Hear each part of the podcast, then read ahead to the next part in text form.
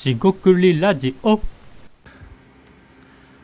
こんばんは。しごくりラジオの大橋です。今回もしごくりラジオ始めていきたいと思います、えー、今回ですね、えーと、疲れている時こそ、まあ、体を動かす、えー、ストレッチ筋トレ、えー、やった方が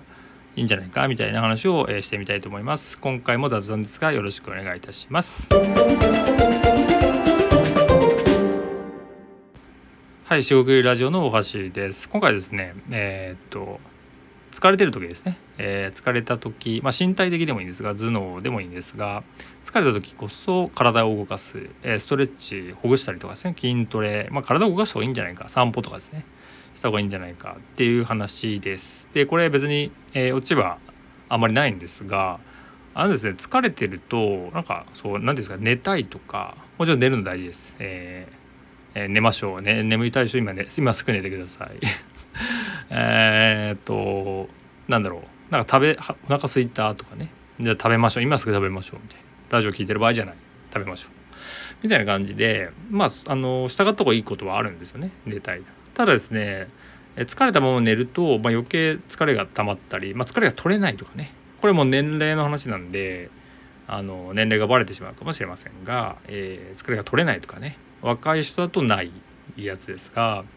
えー、疲れが取れないこともあると。でまあ疲れた時にえー、っと何て言いますかこう、まあ、面倒くさいわけですよねストレッチとか筋トレとか。で僕もですね一応筋トレストレッチ簡単にやってるんですが、まあ、そういうのをねはしょる要はやらないっていうのもあるんですよ。ですが、まあ、そういう時こそこう体をストレッチさせて寝る方が、まあ、よく眠れたり、え疲れもえー、よく取れるかなと思ったりしています。なんで、まあ、疲れたよとか、えー、だるいなって時に、まあ、そのまま食べて寝るのもいいんですが、まあ、食べ、まあ、食べて寝寝なくてもいいんですけど食べたら、